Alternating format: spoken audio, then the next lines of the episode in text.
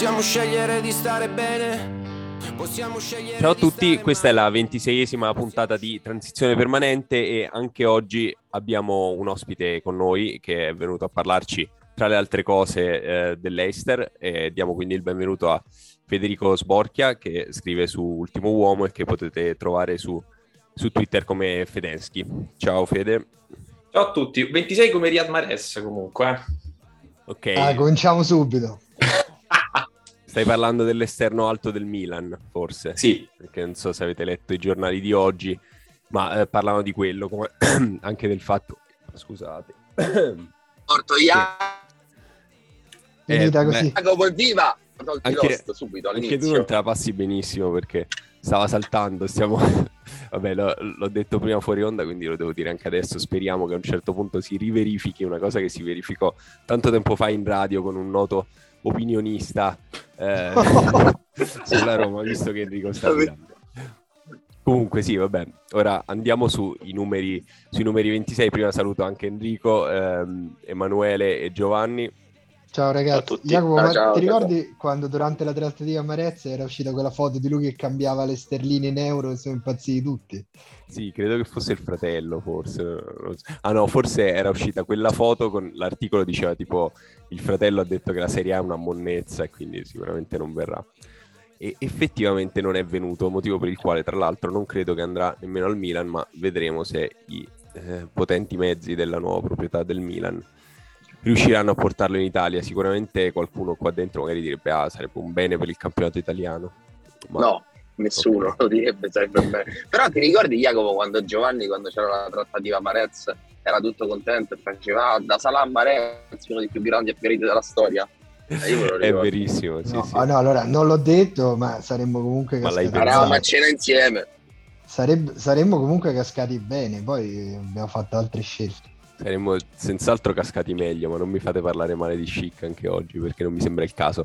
Parliamo male invece di alcuni dei più grandi giocatori della storia della Roma come Adrian Pitt, Alessio Cerci, Gianluca Galasso, Damiano Ferronetti che hanno vestito la maglia numero 26 della Roma, anche Daniele De Rossi nel 2000-2001, ma non credo ci abbia esordito se non in Champions League, eh, no, no, no. aveva esordito nel 2000-2001? O, o parte. tutto, no? È vero. Non, è, non ha esordito. 2001-2002, sì, hai ragione, in Coppa prima che in, che in Serie A, ma aveva il 27 quell'anno, quindi eh, torna alla teoria dei numeri progressivi assegnati a caso ai giocatori della primavera, eh, tra i quali ci sono anche Junior Tallo e Leandro Greco, gli unici giocatori che hanno vestito questa maglia eh, e insomma erano parte della prima squadra, quindi l'hanno scelto, non so per quale motivo, sono Morgan De Sanctis e Rick Karsdorp, che è stato protagonista di un esilarante, direbbero sul web, ehm, video insieme a Tammy Abram che potete trovare sul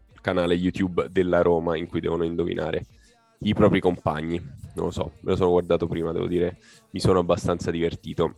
Ma non siamo qui per parlare di come io impiego il mio tempo, siamo qui per parlare eh, di quello che aspetta la Roma e soprattutto, no, non soprattutto, soprattutto di quello che ci aspetta eh, nella partita, nella semifinale di Conference League, ma non possiamo non citare anche la prima sconfitta delle ultime 13, quante sono in campionato della Roma contro l'Inter, quindi Enrico poi se vuoi puoi festeggiare come fai solitamente no, strano perché, perché, il direttore l'altra volta quando era venuto ospite ci aveva raccontato una partita equilibrata poi a me in privato ha cercato di vendermi no ma se l'Inter partiva meglio avevo detto che eccetera eccetera in realtà è stata una spremuta di sangue questa partita eh, io ti stavo dicendo perché non lo è stata, non è stata una partita equilibrata.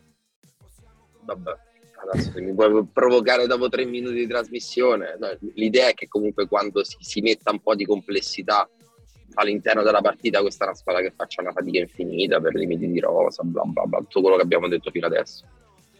Eh, il, gol, il primo gol dell'Inter è stato, è stato abbastanza semplificativo, insomma è bastato tirar fuori Mancini sull'uscita alta su Cialanoglu, mi pare, per avere un buco che Zaleschi non è riuscito a chiudere sulla diagonale di Dumfries. Eh, quindi vabbè, ci sono dei limiti strutturali, ce li porteremo appresso, anche perché la stagione è finita quasi fortunatamente, quindi poi inizierà il calcio mercato.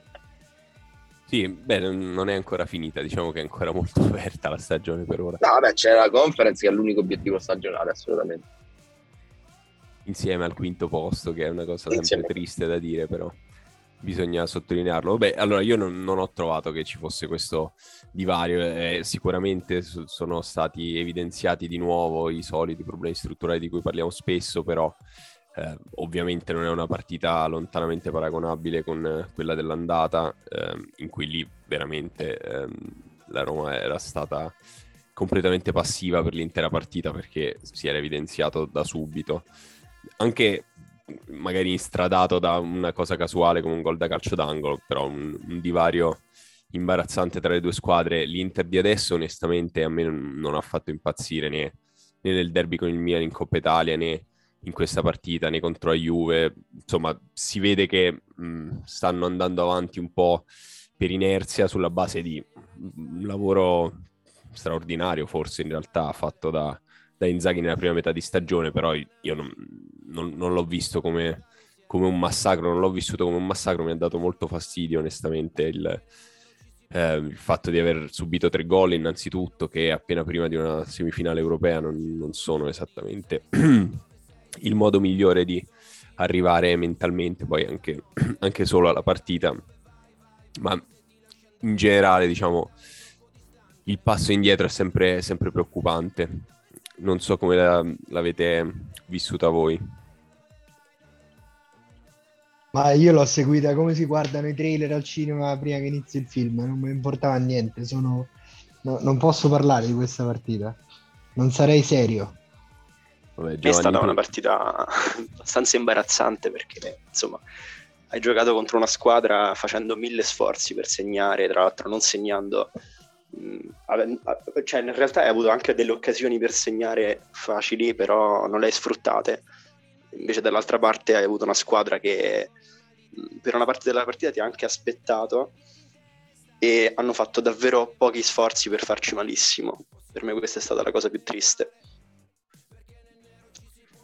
Ah, ehm, a me non è sembrato che si siano sforzati poco, più che mh, mm, non riuscissero più di tanto a farlo, perché vabbè, non, non voglio parlare bene della Roma dopo una sconfitta per 3-1 che, come avete giustamente detto voi, ha evidenziato comunque dei limiti, dei limiti di rosa, dei limiti anche solo tecnici abbastanza evidenti, però ho visto anche un, un, una certa quota di casualità in questo caso sicuramente molto più che all'andata appunto nel modo in cui la partita si è incanalata proprio nel, nella direzione in cui voleva andare l'Inter. Um, però devo dire che onestamente nei primi 20 minuti o il primo quarto d'ora io stavo quasi apprezzando la partita che, che stava facendo la Roma. Infatti volevo tu fino al colpo di testa di Mancini ci hai sperato, ci hai sperato fino al colpo di testa di Mancini, dillo dai. Ma la speranza è relativa, per me era più eh, vedere, vedere, gli eventuali e tanto discussi soprattutto su queste frequenze eh, miglioramenti se eh, reggevano diciamo il, il, test contro una squadra più attrezzata, cosa che ehm, che la Roma ha fatto contro alcune delle squadre che però, come stiamo vedendo sempre di più, non sono esattamente in salute come Atalanta e Lazio, e invece contro quelle che ci stanno sostanzialmente sopra, al netto del, del Napoli, con i quali ehm, abbiamo comunque fatto due punti su, su, due partite, insomma, è sempre rimasto questa, eh, questo dislivello che, che, è inevitabile, insomma, lo, lo sapevamo da, da inizio stagione, però secondo me pro- un processo di crescita in qualche modo c'è stato eh, in questa seconda metà e mi è onestamente dispiaciuto che si sia un po' frantumato, anche se dal mio punto di vista non in maniera integrale, diciamo. Poi, eh. se, se, posso aggiungerti una cosa io, mh, mm, quello che ho un po' riscontrato è che tu quei miglioramenti hai, li hai inseriti in un contesto che comunque era intrinsecamente disfunzionale. Cioè se tu eh, rispetto a come è stato poi prima diciamo del, della serie positiva che hai fatto mi sembra che tu hai riguadagnato qualcosa nel complesso però quel, quello che ti serviva era per riguadagnarlo su squadre del tuo livello o del livello inferiore al tuo nel momento in cui poi vai a metterti davanti l'Inter che comunque è di una categoria diversa dalla tua, poi le differenze sono tali per cui i miglioramenti tendono a sparire. Poi cioè, alla fine è quello che vai a vedere, cioè hai giocato con una squadra che era nettamente superiore, che anche nel, nelle eventuali componenti episodiche della partita comunque ti, ti, era superiore. Cioè uscire con dei punti da, da San Siro era una cosa, penso, sarebbe stato un mezzo miracolo, credo su questo siamo tutti d'accordo. Sì, sì e, e soprattutto in questa settimana, che insomma, la, de- la testa è anche giustamente un po' altrove. Sì, sì, è, è vero, questo è, è, quello che diciamo sempre, appunto contro il Napoli, però anche lì poi vedi il Napoli una settimana dopo prendere tre gol dall'Empoli in otto minuti e eh, insomma far crollare il castello di carte probabilmente che eh, hanno costruito fino, fino ad adesso, però contro il Napoli erano comunque state evidenziate in alcuni momenti della partita ehm, le falle della Roma in maniera molto semplice, insomma non, non si sono dovuti nemmeno sforzare troppo, però poi eravamo riusciti comunque a riprendere quella famosa solidità di cui, di cui parlano tutti e, e, gestire comunque anche un avversario che probabilmente è, è, più attrezzato perché il Napoli credo lo sia. Non so se lo è anche il Leicester, visto che eh, quella è la cosa che ci interessa di più. Nel senso che il Leicester che arriva a questa semifinale di Conference League è il Leicester di Brendan Rodgers, che, di cui magari adesso Federico ci, ci parlerà un po'. Ehm, da quando Rodgers è arrivato all'Eister, lui è arrivato in corsa eh, tre anni fa, eh, insomma il primo anno sono arrivati noni, ma lui ovviamente eh, lo ha concluso da subentrante, poi i due anni successivi ha fatto due volte un quinto posto, che nella Premier League ovviamente è un piazzamento più che dignitoso, probabilmente più eh, che in Serie A, sicuramente, anzi. Sì, e poi tieni conto che il quinto posto è diventato quinto e non quarto semplicemente perché hanno perso l'ultima partita sia l'anno scorso che l'anno prima, perché in entrambi i casi hanno avuto una partita con lo United nel 2020, che vabbè in quel caso era scontro diretto, e col Tottenham lo scorso anno, in quel caso addirittura il Tottenham non aveva praticamente più niente da giocarsi, hanno perso quelle due partite e non sono andati in Champions. Cioè, ricordo, è... L'anno scorso stavo cofando il Liverpool con Rico che mi preculava in chat, ma la, eh, l'anno scorso era col Tottenham, quella che dici mezzo paperone della difesa, vero? Sì, mh, mm, neanche me la ricordo più, l'ho, l'ho voluta un po' rimuovere perché ci speravo nel, questa specie di miracolo, però è, cioè, è una squadra che comunque è sempre stata lì che comunque è notevole considerando il livello delle prime lì. Esatto, sì, perché ovviamente vabbè, non, non, ha più senso parlare della favola dell'Eister di, di Ranieri o comunque c'è stato un momento in cui era ancora una squadra, mh, diciamo, average in Premier League, sicuramente non, non che potevi andare a mettere tra le top e sono riusciti miracolosamente a vincere quel campionato. Da lì in poi però ci si è costruito sopra e ovviamente c'è dietro una, come in praticamente tutte le squadre di Premier League, c'è dietro una ehm, proprietà forte che investe, però non investe magari nella maniera in cui investono i competitor eh, che l'Essere ha avuto negli ultimi, negli ultimi tre anni, appunto per le prime quattro posizioni, perché insomma arrivare davanti a squadre come l'Arsenal, insomma che a livello di investimenti, eh, per quanto che sia discutibile, di soldi esatto, il, il criterio con cui li fanno, però sicuramente a livello di liquidità ne spendono. Eh... No, ma poi loro sono stati molto bravi perché appunto, come dite voi, l'Arsenal, ma anche il Tottenham comunque hanno, fatto, hanno avuto una gestione, diciamo, dei momenti, diciamo, da quando l'Arsenal ha smesso di andare in Champions e dal, da, dalla finale di Champions del Tottenham, tutte e due hanno cominciato a gestire molto male tutta la, la situazione. E Leicester comunque ha, ha visto che c'era questo modo di potere, ci si è tuffato dentro di corsa. E l'altra squadra che ha fatto la stessa cosa è il West Ham che tra l'altro appunto alta semifinalista europea per dire. È vero. Sì ehm, in questa stagione insomma sono cambiate un po' di cose. In realtà non so quanto si possa Ehm, dare la colpa eh, solo ed esclusivamente agli infortuni eh, in un calo diciamo, del rendimento da parte dell'Ester che, che in questo momento è decimo eh, in, ehm, in, Premier League, però appunto ha avuto Vardi solo per 1400 minuti da inizio stagione, ehm, molti altri giocatori titolari sono stati a turno ehm, costretti a saltare anche parti consistenti di, della stagione, quindi sicuramente è intervenuto uno di quegli elementi sui quali un allenatore ha relativamente poco controllo, se non ovviamente migliorare le tecniche di allenamento, insomma lo, lo staff, abbiamo visto anche a Roma negli ultimi anni eh, che c'è stato quest'anno insomma un cambiamento abbastanza concreto, ma al di fuori di quello Rogers non è che potesse fare, fare molto. Um, tu uh, Federico hai capito se si può parlare solo di sfortuna per questa stagione o se c'è stato un processo di involuzione uh, al terzo anno e mezzo diciamo di, di, di Rogers che ha portato appunto a risultati un po' più deludenti.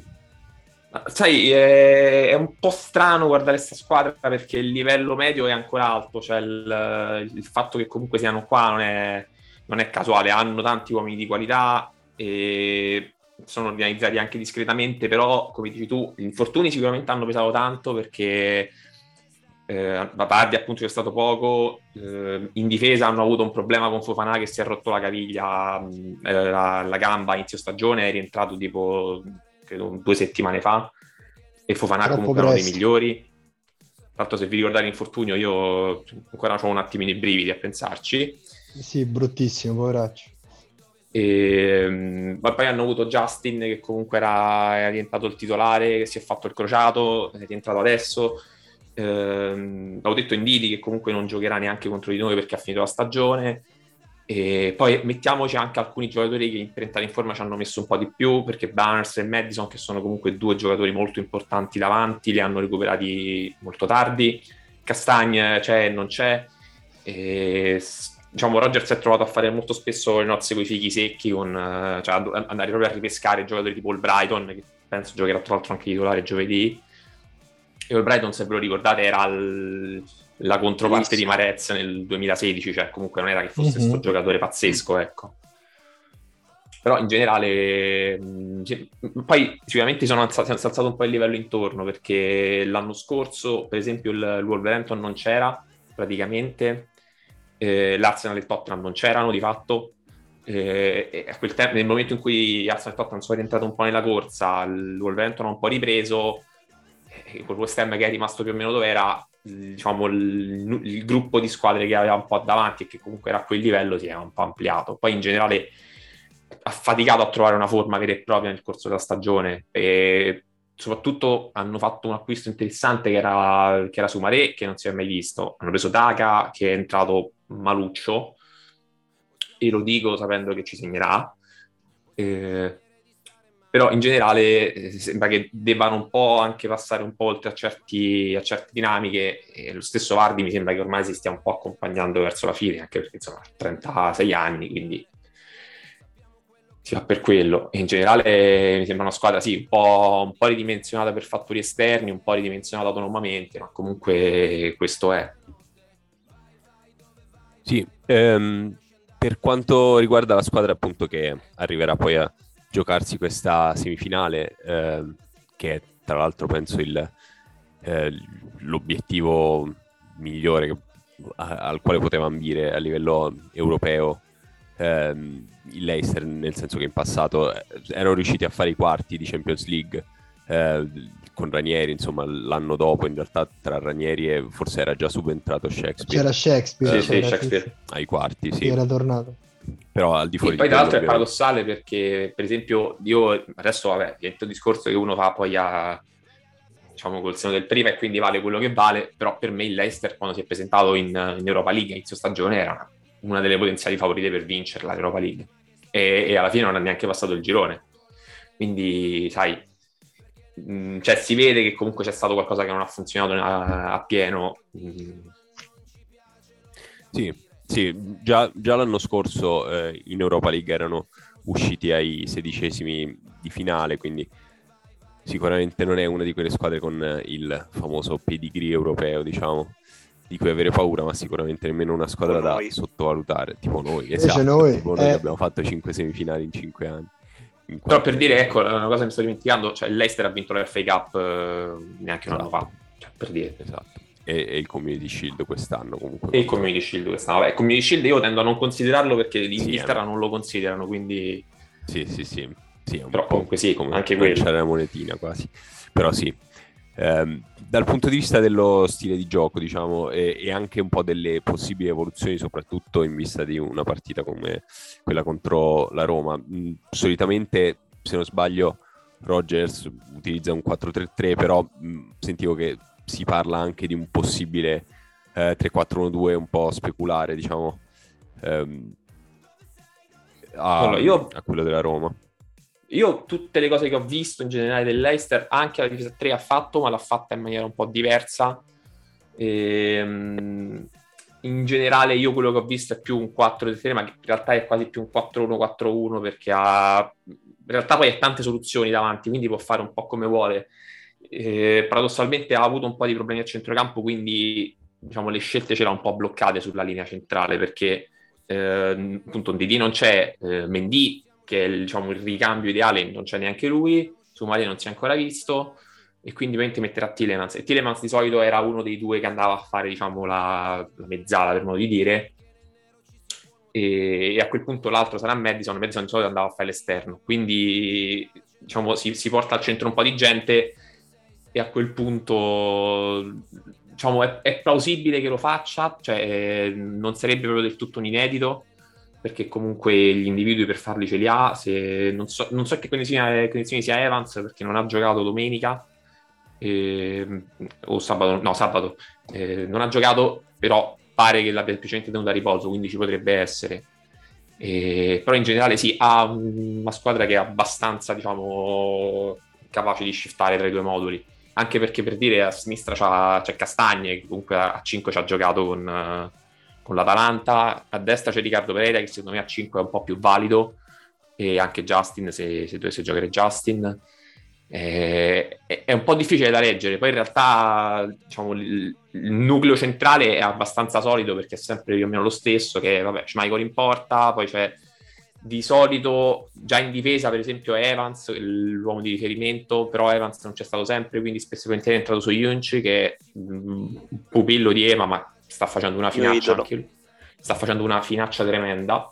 E adesso che è rientrato Fofana infatti eh, diciamo, non si è fatto troppi problemi di buttarlo dentro. Poi c'è Tilemans c'è Dewsbury Hall e, e c'è Madison per il resto. Se, se Vardi che dovrebbe esserci in realtà mh, mm, dovesse giocare titolare sarebbe anche Vardi però in linea di massima questo è il blocco e poi sul resto si, si può ruotare più o meno tutto ma invece Federico, visto che sei molto più informato di noi sull'Est, la, dopo che ce l'hai descritti più o meno con pregi e difetti, secondo te dove sono attaccabili tenendo in considerazione le qualità offensive della Roma, soprattutto quelle quando siamo in giornata buona, come è accaduto relativamente spesso ultimamente?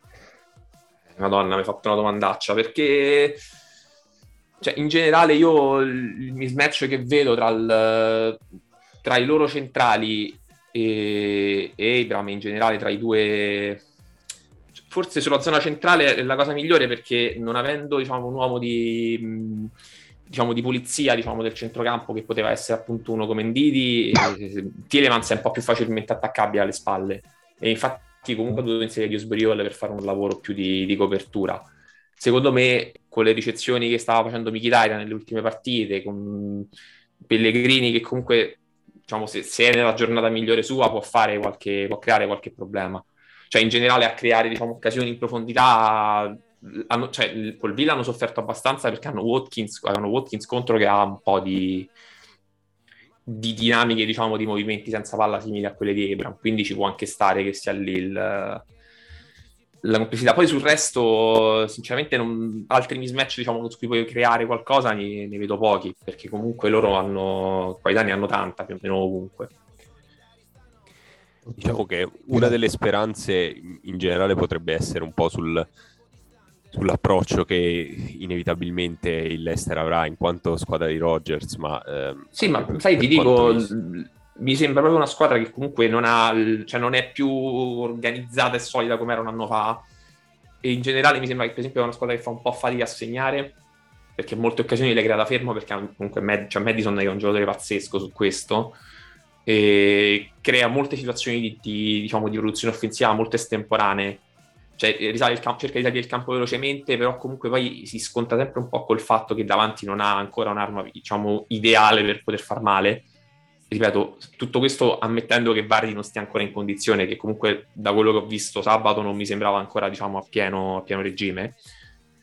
E, e, quindi tu di base, cioè, è, è un po' la partita, secondo me, che Mourinho sa più o meno come approcciare perché ha davanti una squadra che in media è più forte ed è abbastanza più forte da partire favorita sul, sulla carta, ma non è neanche così tanto più forte, più organizzata da crearti poi, cioè da non poterla, diciamo, imbrigliare come ha saputo fare lui. Cioè, ehm, per dire, il, derby, cioè, secondo me, siamo, cioè noi come Rosa siamo inferiori alla Lazio, ma la Lazio era messa peggio di noi come, come stato complessivo. E quindi a quel punto Mourinho quando vede una squadra che ha un po', diciamo, non sente l'odore del sangue, secondo me è, è devastante e questa secondo me è una di quelle partite in cui lui cioè, è, è, lui il valore aggiunto a quel punto sì, sicuramente c'è anche da dire forse che in partite contro squadre che gestiscono molto il pallone come mh, immagino che farà il Leicester eh, sicuramente nella partita Beh, non, è, diciamo, non è una squadra proprio di palleggiatori assistiti l'esatto sono, molto, sono molto verticali in realtà. ho letto che non hanno mai, mai, superato il 60% di possesso in campionato, può essere una cosa del genere. Guarda, non, non, mi ricordo, cioè questa cosa non l'ho neanche mai vista, però in generale si vede che sono abbastanza verticali come, come idea, anche perché comunque hanno i mezzi per andare velocemente in, uh, su per il campo, perché poi comunque davanti hanno, tanti, cioè, hanno tanti giocatori che sanno creare, e c'è, c'è Barnes che fa l'esterno pazzo che corre come un matto, c'è, c'è Madison che comunque sa creare, sa mettere le, le famose pallette. E Tiremans comunque è un giocatore che ha una componente di gioco estremamente verticale. Anche Fofana è un giocatore che sa salire molto bene il campo col pallone. Quindi, diciamo, è, è, una squadra che il pallone cerca di tenerlo poco. E secondo me, nel momento in cui lo, lo forzi a tenere il pallone, puoi dargli più difficoltà, paradossalmente. Sì, eh, sì facevo riferimento sì, anche un po' a quello. Io... Vai Henry. Vai Enrico, vai.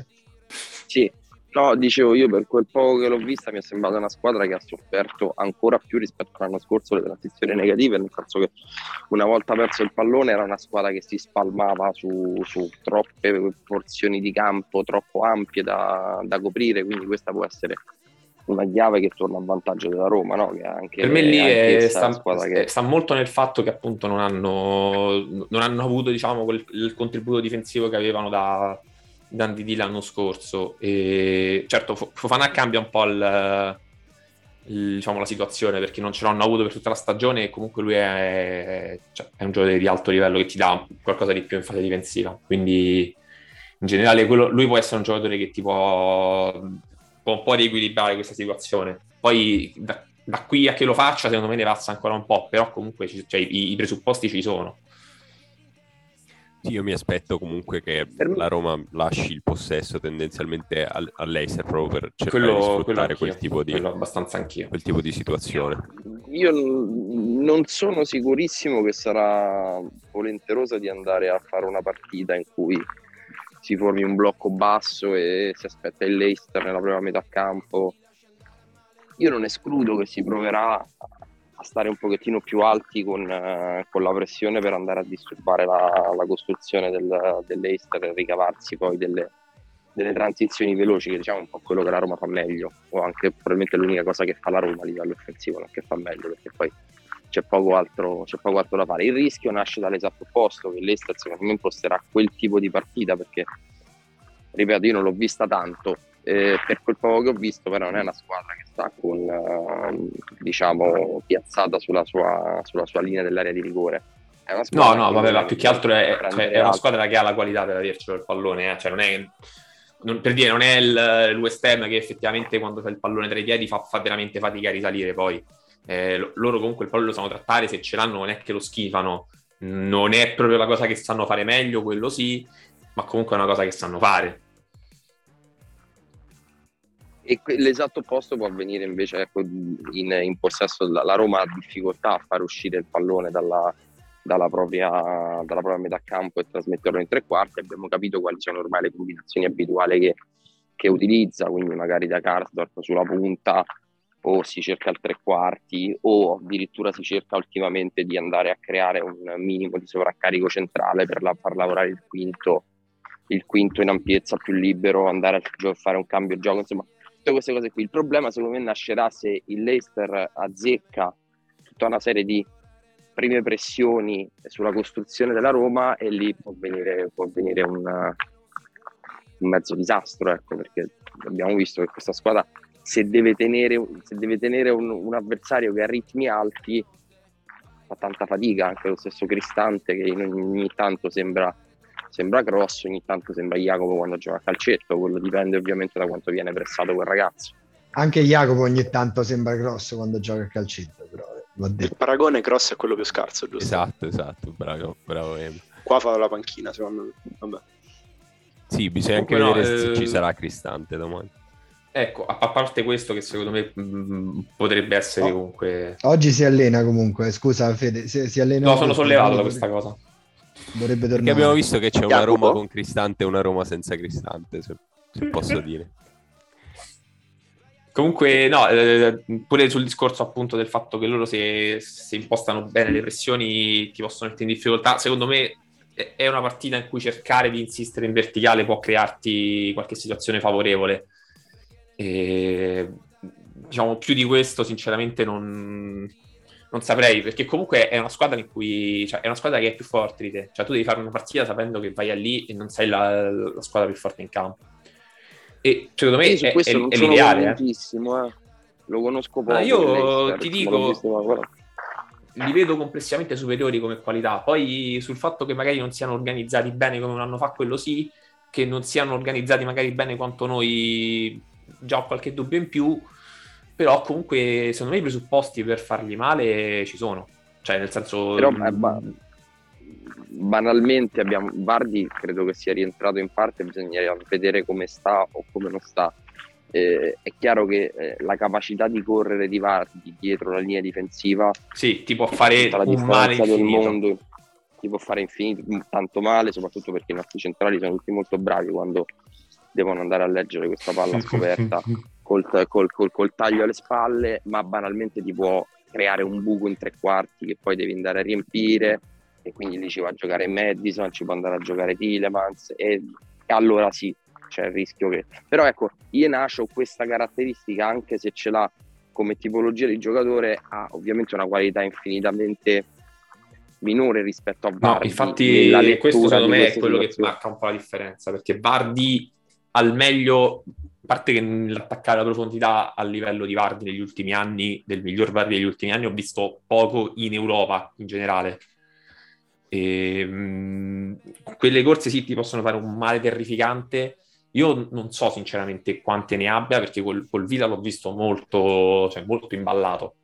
L'ho visto molto in difficoltà, molto che poi finiva un po' a schiacciarsi sul, sul lato e le ricezioni non erano pulite come, come, in teoria potrebbe essere utile per lui. Quindi di base è un po' quello che mi fa sperare, eh, perché comunque parliamo sempre di un giocatore che mh, a 36 anni non è che recupera la forma in due giornate, ecco. Mi, per il ritorno mi preoccupa un po' di più perché magari sta... No, ma io lo so, eh, lo so. tanto in questa partita, segna Lukman che è un ragazzo che mi ha già fatto male in altre circostanze, verso il mese di dicembre-gennaio in un Leicester-Liverpool e quindi so che mi segnerà anche in questa partita sicuramente.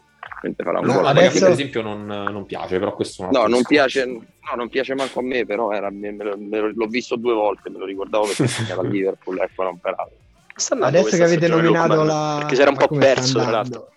Eh, ma si ritrova adesso. No, ma volevo eh, dire, scusate, visto che avete nominato la partita di ritorno, che forse si è capito, io qui dentro sono quello che ha più paura di tutti, ma spero che i giocatori, qualsiasi cosa succede, abbiano la lucidità di pensare che è, una, è, un turno che si gioca su due partite e di evitare eh, cose che in passato ci sono state care, come ad esempio con la Lazio in Coppa Italia, con il Lione stesso, evitare di, magari se Dio non voglia, subisce un gol, lanciarsi tutti in avanti cercando...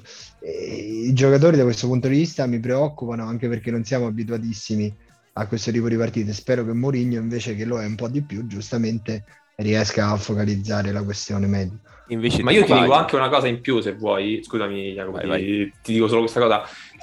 cioè, se, se, lo stadio al ritorno è quello di, di Roma Glint, quelli, cioè, temo per loro perché comunque cioè, si è visto col, col Bodo come stavano loro quando prendevano gol, cioè era, erano terrorizzati in campo.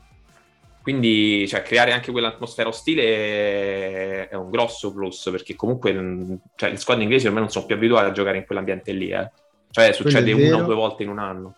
Quello è vero, io temo invece la partita d'andata perché la Roma in Inghilterra ha una tradizione pessima, non vinciamo credo da 23 anni, non eliminiamo una squadra da 24, quindi la, sono un po' preoccupatello.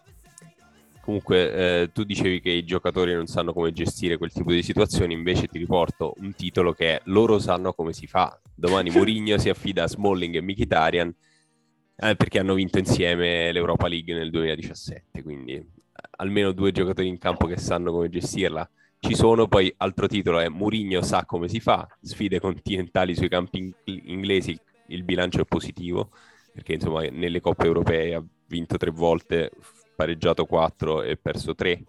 Eh, e allora facciamo giocare Ancelotti, no? Cioè, esatto. Cioè, tesseriamo Ancelotti lo facciamo giocare a questo punto. Anche il capitano. Voglio dire, io non credo che sia più lento di Cristante Ancelotti alla sua età, però tutto da dimostrare. Beh, solo perché l'hanno fatto smettere, perché altrimenti potrebbe, potrebbe ancora giocare anche lui. Ma eh no, sono non per... venuto. Eh, Ancelotti è so, so venuto. No? È vero, hai ragione. Non per smentirti, ma il, il dinamico duo Smalling e Mkhitaryan era in campo l'anno scorso quando abbiamo, siamo andati a riposo con lo United sul 2-1 per noi e siamo rientrati come se dovessimo recuperare un 4-0. Io questa è una cosa che ancora non eh, mi ma spiego. che c'entra? Ma lì, allora, questa, lì non questo, è mica allora, colpa loro. Scusami, no, scusami, allora questo Vai. è un falso storico. Giovanni, per favore, questa cazzata del che siamo rientrati come stessimo perdendo 4-0, ti prego di non dirla mai più. Perché questa è, è, è, una delle cose più false di quella partita. Sono tipo leggende metropolitane che sono circolate. L'azione la Roma c'ha la difesa a metà campo è un, è un, recupero palla in cui la Roma va due contro uno contro la difesa del, dello United con la squadra che accompagna la Roma perde, riperde palla per colpa di Pellegrini che non mi ricordo che fa una cosa oscena e si ritrova ovviamente sbilanciata quindi non è un fatto di aver aspettato lo United in maniera troppo spavalda semplicemente un fatto che erano quattro pippe.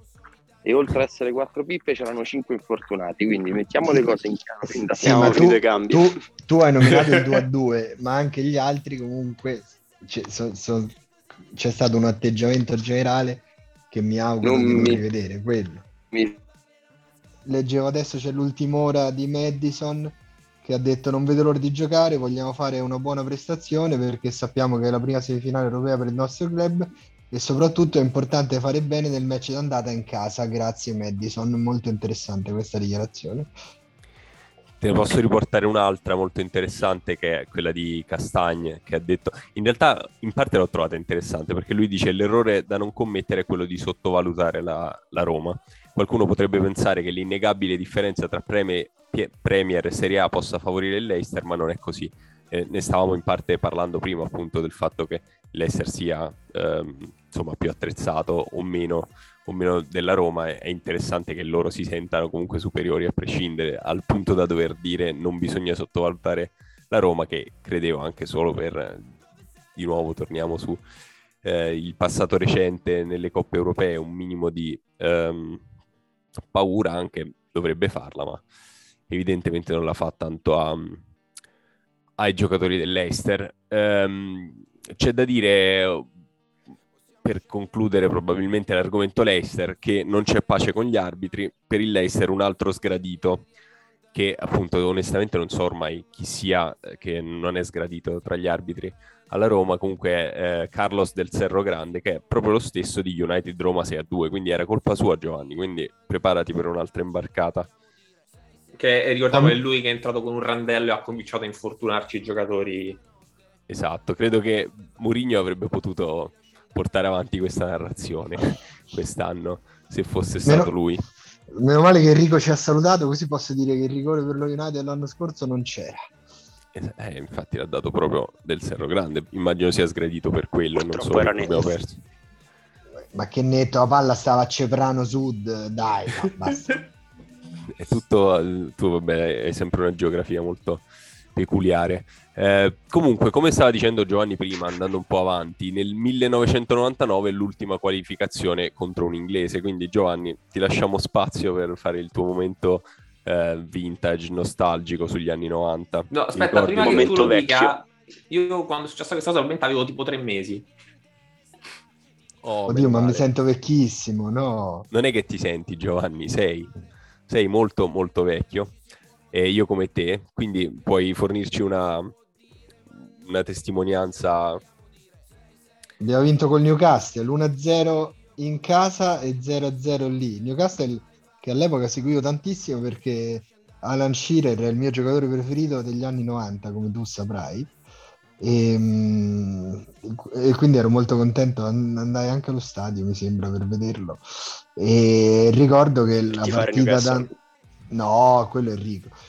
E, insomma segna Totti sul rigore all'andata una partita relativamente tranquilla e il ritorno l'ho completamente dimenticato grazie al preziosissimo sito Almanacco Giallo Rosso sto guardando adesso che più o meno al contrario di quello che faceva Capello di solito ci eravamo presentati con la, con la formazione titolare dell'epoca.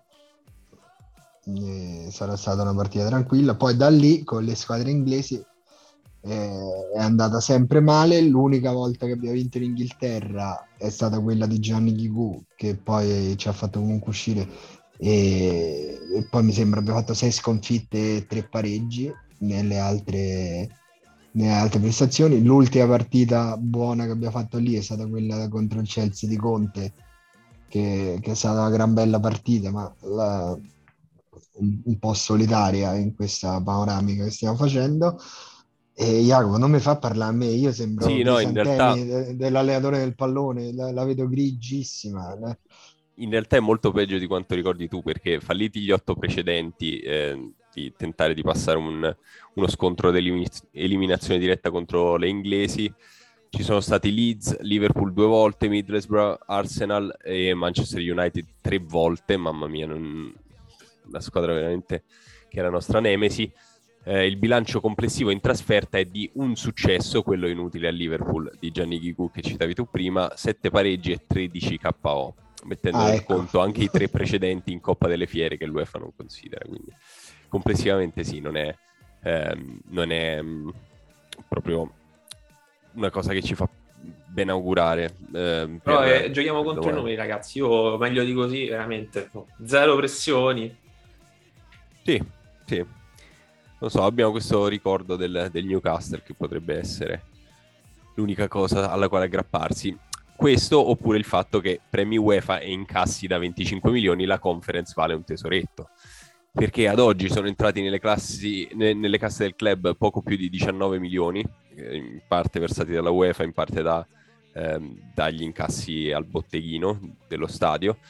Eh, se dovessimo eh, superare il confronto con, con il Leicester, eh, riceveremmo altri 3 milioni, a cui se ne aggiungerebbero poi 2 in caso di vittoria e altri bonus per ogni gara vinta. Quindi si può arrivare in questo modo a 25 milioni che non sono l'equivalente di una partecipazione alla Champions League, però comunque non credo che Pinto li butterebbe via. E ci riscatteremo Sergio Oliveira. Esatto. E questo va in contraddizione con quanto appena detto. Esatto. Infatti sicuramente non butterà via, o forse li butterà via con, per una parte minima, un 10% di Sergio Oliveira, e il bonus legato a Geco che è scattato perché l'Inter è matematicamente qualificata alla Champions League, quindi ci siamo intascati questi 1.5 milioni di euro. Grazie Edin. E la parte per il tifoso commercialista finisce qua, adesso inizia la parte per l'1.0, ovvero per Giovanni, perché un laziale ogni tre romanisti, ecco la mappa del tifo in città. Allora, ci sono queste due persone che sono Filippo Celata, professore di geografia economica alla Facoltà di Economia della Sapienza, e Gabriele Pinto, dottorando al Dipartimento di Scienze Sociali ed Economiche sempre della Sapienza, hanno tratteggiato questa, non credo, eh, non penso, hanno tratteggiato questa mappa iper dettagliata a partire dai big data estrapolati dalla piattaforma di advertising che raccoglie ehm, sia i profili che le preferenze degli utenti capitolini di Facebook e Instagram. E quindi, insomma, il risultato è che nel comune di Roma ci sono tre romanisti ogni laziale, eh, mentre se estendiamo il raggio a tutta la regione Lazio, per ogni tifoso laziale ci sono 2,3 romanisti. Nei comuni del Lazio diversi da Roma il rapporto è ancora minore, quindi per ogni tifoso laziale ci sono 1,7 romanisti, quindi comunque insomma diciamo che ce ne sono nettamente di più, al, almeno per quello che dicono i big data relativi all'utilizzo de, delle, insomma, delle pubblicità di, di Facebook e Instagram. Eh, le, le, zone più romaniste di Roma sarebbero quelle vicino a Termini, dicono, Esquilino, San Lorenzo, via 20 settembre fino al Pigneto. Ma in realtà eh. la mappa è un po' fuorviante perché le, dove nella mappa sono le macchie blu, uno senza leggere la, la, leggenda è portato a pensare che in quelle zone ci sia una maggioranza di tifosa della Lazio, quando se invece vai a leggere quelle blu sono zone di relativa consistenza dei tifosi della Lazio, cioè dove c'è il blu sono comunque in minoranza, ma un po' meno in minoranza rispetto a quelle in rosso. Beh, se anche nei comuni diversi da Roma sono comunque 1,7 romanisti per ogni laziale, è evidente che insomma ci sarà sempre uno squilibrio. Devo dire che io normalmente finisco sempre nelle minoranze, però questa è una di quelle in cui, non so, ti senti comunque di avere di stare dalla parte giusta nonostante sei in maggioranza. Io pensavo che mi troverei meglio a stare in una minoranza. eh, questo è un, è un altro riferimento. Imitazione che... incredibile. volevo tu, dire al cugino cogli, di, Dia- di Diago Vinto che la, il quartiere dove vivo io non è considerato, grazie, gentilissimo. No, però vabbè, è molto evidente la prevalenza dei romanisti in tutto il centro storico, dal Celio a Trastevere, tu non sei troppo lontano da Trastevere, invece eh, più verso est, se non sbaglio, c'è un, una sacca di tifosi del Liverpool, mi dicono però. Dobbiamo verificare. No, l'evoluzione di questa ricerca, già, già, così mi fa molto ridere questa ricerca perché è molto, cioè è pazzesca. Sì. E secondo me la prossima evoluzione è quanti 1.0 ci sono, quanti tifosi commercialisti. Sarebbe bellissimo. Tutti quelli, sì, è vero, è vero. Sarebbe, mo, mo chiediamo a Curcio se fa sta mappa, dai. Io sono, ragazzi, sono sconvolto dal fatto che qua accumuliamo i dati, prendiamo le cose, raccogliamo tutto, qualsiasi informazione tua è schedata per dirti se ci sono più romanisti o laziali nel tuo quartiere. Che comunque mi fa sì. abbastanza volare come cosa. Sì. E poi la useranno per tipo Airbnb, tipo non andare in questi quartieri perché c'è la percentuale di razziale più alta. Tipo. Sarebbe un utilizzo almeno utile da, da un certo punto di vista del dato. Invece, eh, reso così, diciamo, è, vabbè, in realtà a livello sociologico probabilmente interessante sapere do- qual è la proporzione tra tifosi delle due squadre. Andando avanti sulle notizie, eh, per eh, quanto riguarda il ritiro della Roma di quest'estate, è stata bocciata la tournée eh, in, in, America e quindi Meno c'è male. un'ipotesi Austria oppure ritorno in Algarve, quindi sappiamo tutti che José farà tornare a casa sua la squadra perché è ovviamente più comodo da molti punti di vista. Ma anche eh, perché il centro sportivo di lusso dove siamo andati l'anno scorso non era tipo di un suo eh, sì, di, di, un suo che... conoscente di qualche tipo, sì. sì esatto. La figlia. Pazzesco. ha, messo un altro un video meraviglioso l'altro giorno di, dei, di lui Del che riceve sponsor. un gioiello. Il nostro sì. sponsor riceve un gioiello dalla figlia, se lo mette e fa questo spottone che Sì, appunto... sì, perché poi appena se lo mette sembra tipo quando ti metti un profumo che costa 40.000 euro, ci si sente improvvisamente bene e fa un sospiro di sollievo. sì, Come sì, tipo poi. allenare qua mi, mi, crea così tanto stress che basta mettermi un, un gioiello di Matilda che mi sento bene. Esatto, in realtà è solo lui che affoga eh, i suoi sensi di colpa di padre assente, probabilmente facendo pubblicità gratuita a sua figlia, giustamente. Poi non so se sia stato assente, non voglio incolparlo anche di questo, visto che già gli accogliamo parecchie colpe. No, scherzo, però. Ah, che... Dici che si fa pagare dalla figlia per fare la pubblicità? Sì, sarebbe... sì. Jacopo, adesso per colpa tua, quello che gli fa le rassegne stampa, gli dice sta cosa e la prossima conferenza stampa ci distrugge ti dice tu nel podcast sempre, sei, sempre, sei sempre cattivo davanti a me e ti caghi un pochino. Sì, sì. sì, non credo che questa cosa succederà.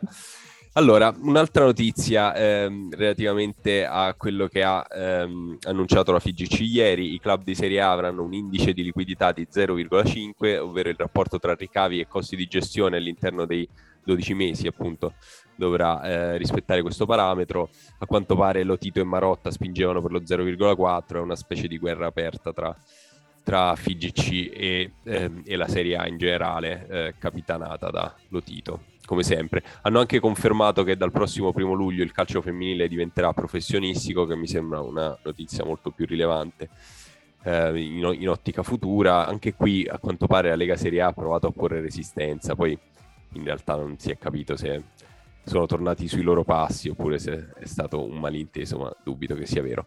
Ora passiamo a dei bei titoli surreali ovvero Roma Open, Cobolli batte Cioric ed esulta con la maglia di Bove non so, è, è successa questa cosa. Eh, in realtà Cobolli ovviamente è Flavio Cobolli, tennista 19enne che ha giocato nelle giovanili della Roma insieme a Bove e quindi a fine partita, dopo aver battuto un croato che si chiama Cioric, ma mi auguro non fosse tra l'altro caduto in disgrazia ancora... si trova a giocare in un challenger ma esatto era, forti... cioè, era fortissimo era un buon tennista sì comunque era stato in top 10 per almeno un anno se non sbaglio quindi io... Esattamente come l'altro Cioric.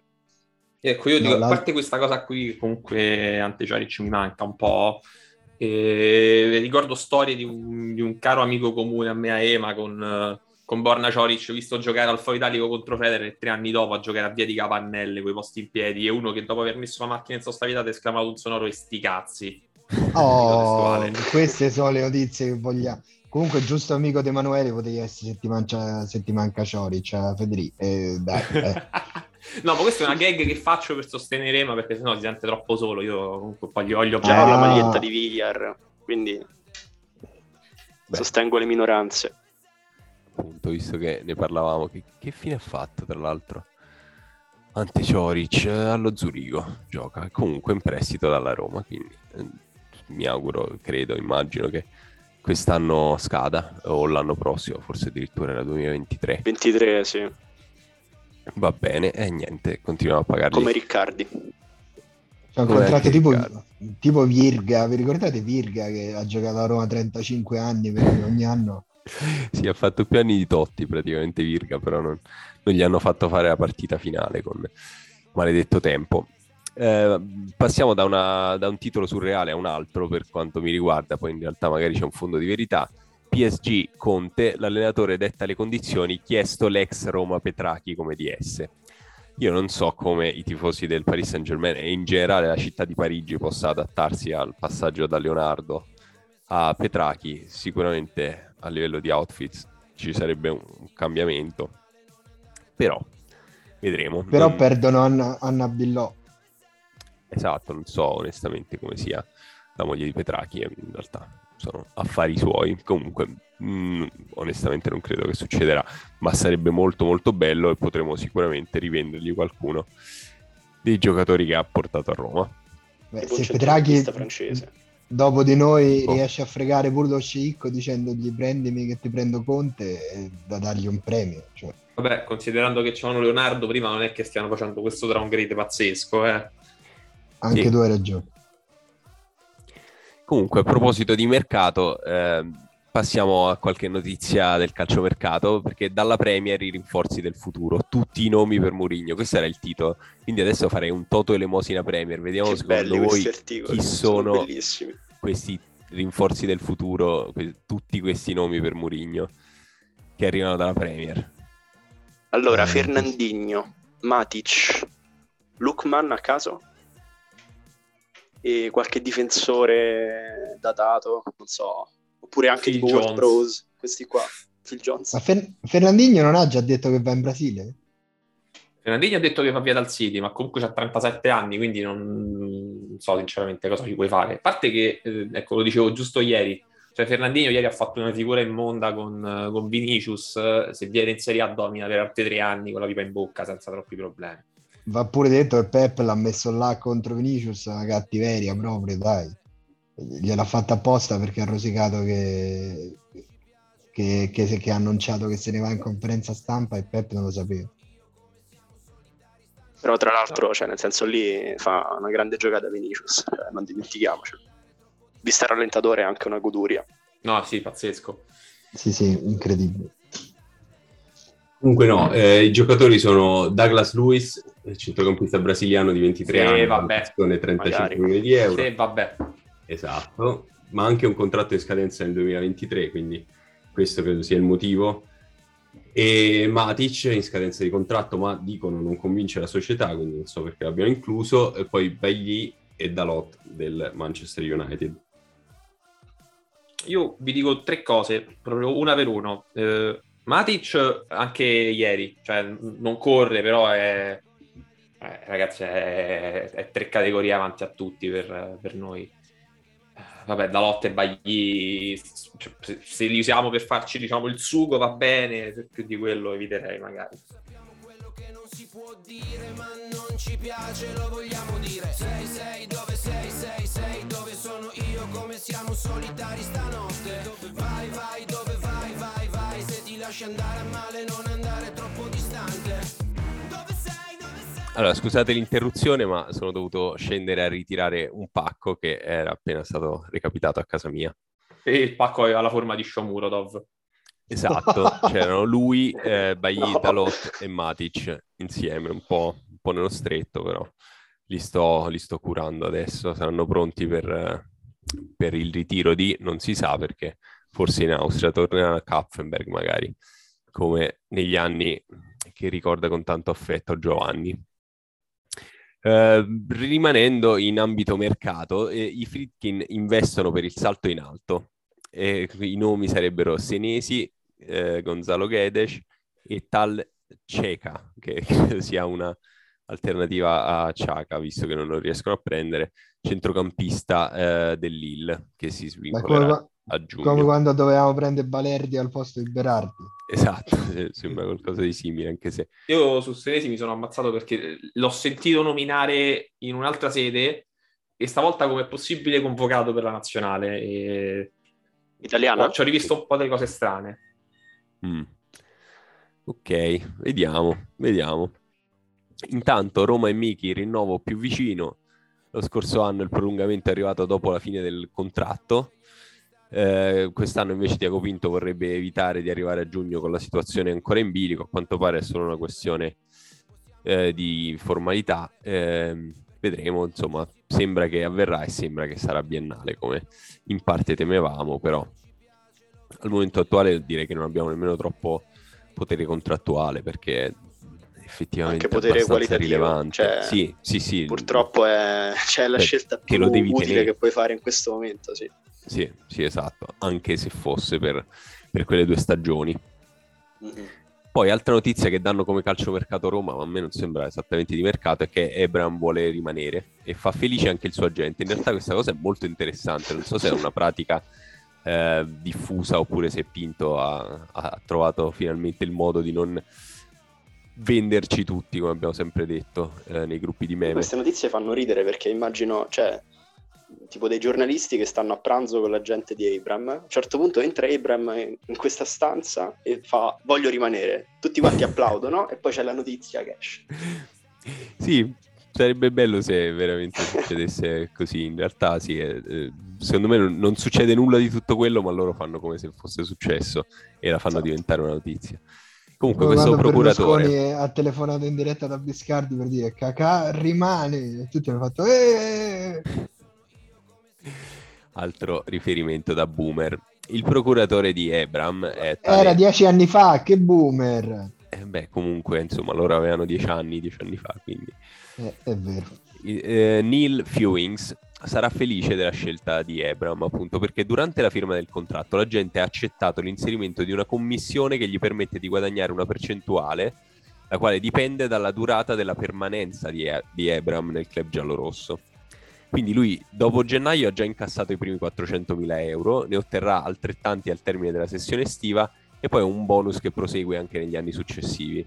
Eh, ovviamente solo se Ebram rimarrà, rimarrà poi alla Roma perché c'è stato in realtà in settimana qualche notizia di un possibile interessamento dell'Arsenal, 60 milioni sul piatto, ovviamente. Non, non questa clausola non se, potevano, non se, la potevano, inventare durante gli anni di pallotta quando avevamo un sacco di gente forte? Esatto, a me sembra una svolta, cioè rispetto, rispetto a quello che abbiamo sempre visto, eh, insomma, il modo in cui abbiamo sanguinato giocatori forti ogni anno.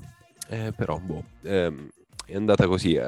Visto che ci siamo, vi do un'altra notizia freschissima di calciomercato, anche se non riguarda Roma, perché l'ho trovata abbastanza assurda, ovvero che eh, De Laurentiis ha annunciato che arriva Kvicia Kvaratskhelia, che è un calciatore georgiano della Dinamo Batumi, che sembra tipo una squadra finta, tipo gli integralisti laici del Burmini di, di Boris. Però no. cioè, non so perché debba fare un, un'intervista in cui dici posso confermarvi che sta arrivando e non, non ripeterò il suo nome perché comunque questo a quanto pare è un giocatore browser. interessante cioè uno sì. di quei giocatori di cui girano gli highlights su YouTube e, e fa cose pazzesche ed è sulla base di quelli che eh, lo hanno acquistato probabilmente. Poi... No, ma poi lui giocava in, cioè, giocava in Russia da quello che mi ricordo. Se poi giocava a Rubin.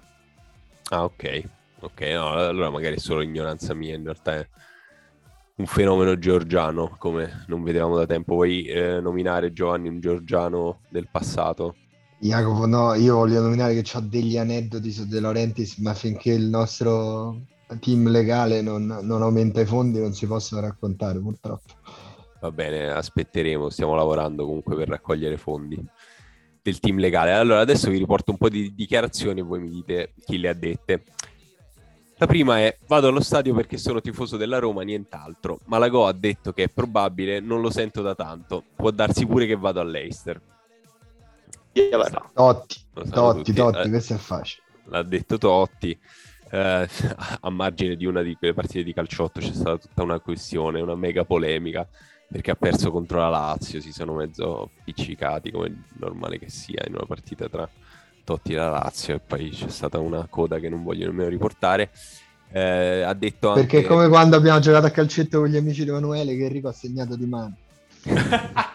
è vero, diciamolo però lui no, non lo ha assolutamente ammesso in quel momento. Me ne sono accorto soltanto io in campo e lui, no, ma che dici? Ma che dici? Quindi ho e, lasciato perdere. E abbiamo vinto sei come, gol. Sei come un Der che è l'unico che si era accorto del mano di Alexander Arnold in campo, gli altri non se ne erano accorti. Come ieri Bernardo Silva, che è l'unico che si è accorto che c'era il vantaggio. Esatto. Comunque Totti ha anche detto che Zaniolo deve crescere con tranquillità e serenità, come ho sempre detto, poi le cose vengono da sole. Non so Posso dire che forse ripeterlo ogni settimana non aiuta a creare la serenità, ma tutto sì. lì, eh. Sì, sì, il problema è che viene fatta la domanda ancora prima e poi sì, comunque continuare a ripetere questo tipo di cosa. Ha relativamente senso, però ha anche detto che di aver sempre detto che Pellegrini era il capitano del futuro, perciò sono contento che si sia ripreso la piazza in mano e tanta gente abbia capito che ragazzo è. Io penso che se uno facesse tipo la word cloud, sai, quelle mappe con le parole con pesi diversi, de- delle parole usate da Totti in tutta la sua vita, c'è tipo un enorme perciò al centro e poi tutta una serie di parole intorno. Dice sempre, non so per quale motivo. Altra dichiarazione, a volte vuoi ucciderlo, ma poi lo ami perché il suo carattere è quello di un vincente nato e mi identifico molto in lui. La persona in questione che ehm, a volte vuoi ucciderlo è Murigno, ovviamente, e la persona che ha rilasciato questa dichiarazione è... Ratti. Eh... Non lo sapete? Pensavo no. foste più sul pezzo su questo, ma in realtà sapete l'altra metà della dichiarazione perché l'ha detto Serge Aurier del Tottenham e ha detto ah. Murigno, il calcio è diverso rispetto a dieci anni fa, è ancora un grande allenatore ma alcune cose sono evolute. A volte i giocatori hanno bisogno di più amore e attenzione, non lo dico per Giuseppe ma per il suo assistente.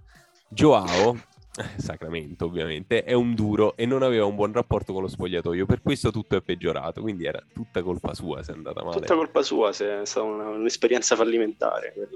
Sì, perché mancava una buona comunicazione, era una delle sue prime esperienze e gli mancava calma con i giocatori un giorno abbiamo discusso, ma riguardava una questione tattica. Eh, poi dice ancora: Non ero felice delle sue decisioni, penso di quelle di Murigno in questo caso, e sono andato nel suo ufficio per parlare. Potevo parlargli senza problemi perché gli piacciono i giocatori onesti. Il giorno successivo il problema era risolto. mi piace perché Mourinho ti ascolta e poi ti dice cosa pensa. E alla fine ritorna questo fatto dell'empatia di Mourinho che riesce a creare con, con i suoi giocatori. Altre dichiarazioni invece che ci riportano nel passato in cui voi non esistevate, invece Giovanni già eh, andava allo stadio. La svolta della mia carriera arrivò in quella semifinale di Coppa UEFA nel 1991. Con il Brøndby eravamo stati la sorpresa della stagione. L'eliminazione all'Olimpico con il, go- con il gol di Föller incassato all'88esimo rappresenta ancora un enorme rimpianto. Eravamo a un passo dalla finale, per un club danese sarebbe stato un evento straordinario. Chi ha detto questa cosa? Questa è anche abbastanza facile, considerato che è una semifinale europea, ma è anche esatto un nome che eh, incontreremo domani. Eh, l'ha detto ovviamente Peter Michael, eh, il padre di Casper che gioca adesso nell'Eister. Quell'estate poi dice Schmeichel, il mio cartellino fu acquistato dal Manchester United, con quello squadrone vincemmo tutto, ma il drammarico per il KO del Bremby a Roma c'è ancora. E poi sulla partita di domani dice la doppia sfida di conference sarà molto equilibrata, conosco bene Smalling e Ebram, ma conosco soprattutto Murigno, è un winner, non so onestamente perché non abbiamo tradotto winner, però è un winner, vuole vincere sempre, Leicester e Roma hanno lo stesso stato d'animo, conquistare la Conference League cancellerà le delusioni in campionato. E quindi questo è quello che ha detto Schme- eh, aneddoto con l'hashtag su Schmeichel. Una volta ero a Copenaghen e sono entrato casualmente in una panetteria che era gestita da uno che era tipo di San Lorenzo, poi ho scoperto era di Roma e diceva che Schmeichel andava a comprare il pane da lui e gli aveva rimediato i biglietti per andare a vedere Roma-Manchester, che poi era finita però 7 a 1, quindi insomma non... forse il pane non, non era particolarmente buono o comunque gli ha Ehm, Ma quella volta che sei andato a fare la foto con la sirenetta l'hai trovata chiusa? Esatto, proprio quella. Sì, era un periodo della mia vita in cui andavo nei posti e i principali monumenti erano... Eh, sì, in quel caso la sirenetta era tipo stata portata a Tokyo, ma che, che senso ha? Boh, vabbè. Comunque uh. stanno uscendo tutte dichiarazioni adesso di quelli dell'Ester. È uscito Pereira, ha parlato Rogers che ha detto che Mourinho nel 2004 aveva l'X Factor. Eh sì, perché Rogers stava facendo in questi minuti la, la conferenza stampa, immagino con, insieme a Pereira, invece quella di Murigno sarà stasera alle 19.30, se, se non sbaglio. Comunque, rimanendo eh, da quelle parti lì, ehm, vabbè, un'altra dichiarazione eh, sempre relativa a Roma Brembi, ehm, chiedono a questa persona cosa ricorda di quella sera e lui dice tutto, il finale drammatico, noi che attaccavamo e Michael che parava tutto, poi è arrivato il mio gol, l'esplosione dell'Olimpico, beh, ovvio che Feller... È Rudy! Non ho mai sentito in carriera un boato del genere, meraviglioso, ricordo che dopo la rete ho dovuto chiedere la sostituzione perché non riuscivo più a camminare, molti di noi giocavamo con i crampi.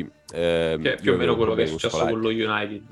No, perché vo- voi ragazzi giustamente non potete saperlo, ma Jacopo sì, perché vorrei far notare che ha sei mesi più vecchio di me e comunque... Eh, in quella settimana ricordo che il bidello delle elementari girava sempre col Corriere dello Sport e uno o due giorni prima della partita c'era questo psicodramma in città perché perché Feller era mezzo infortunato e si diceva potesse non giocare la, la semifinale di ritorno. A un certo punto lui interruppe, mi sa, un'interrogazione di matematica, non mi ricordo, per entrare e dire ha detto Feller gioco pure con una gamba sola e poi chiuse la porta. È un momento meraviglioso.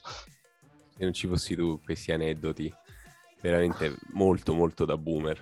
Però si eh... sente molto quel, quegli anni 90 incipienti quell'atmosfera un po' da, da prima repubblica tarda.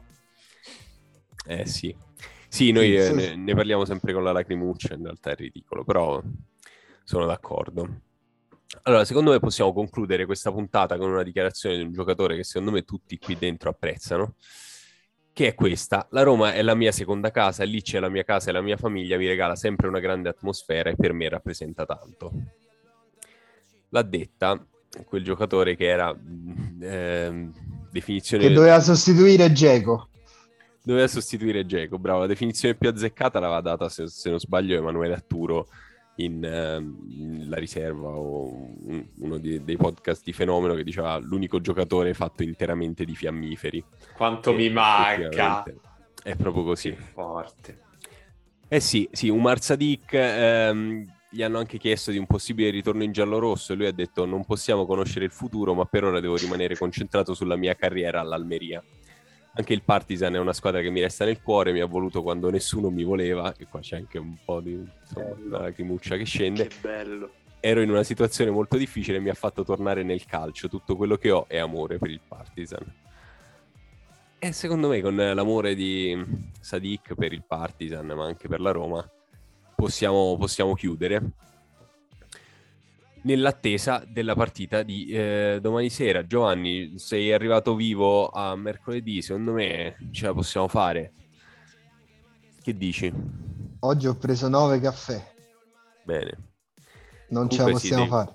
Devi imparare a gestire questa cosa qua, perché non è possibile che sono due cioè abbiamo giocato contro Napoli e Inter e tu, te non te ne fregava assolutamente un cazzo della partita dal minuto uno, l'unica preoccupazione era che si facesse male qualcuno che equilibrassimo a livello karmico quello che può succedere poi. No, c'è Livia che l'altra notte mi ha beccato a luna che stavo leggendo pagine romaniste, non so manco che stavo leggendo e lei si è svegliata un secondo per bere un bicchiere d'acqua e tornando mezza sonnambula mi ha detto ma è pure la coppa dei poracci. E con questo, in realtà fa, fa, ridere, ma fa anche riflettere questa cosa, devo dire. E con questa cosa direi che possiamo ringraziare soprattutto Federico per essere stato con noi oggi e averci aiutato a comprendere meglio eh, quello che possiamo aspettarci dal, dall'Ester Roma domani sera. Grazie Fede. Grazie Federico, grazie, grazie mille. Invito, figurate. Sempre un piacere. E comunque ricordatevi che ci calmiamo tutti col caffè. esatto. Giovanni sicuramente, che ringrazio e ringrazio anche Emanuele. Ciao a tutti. Ciao a tutti.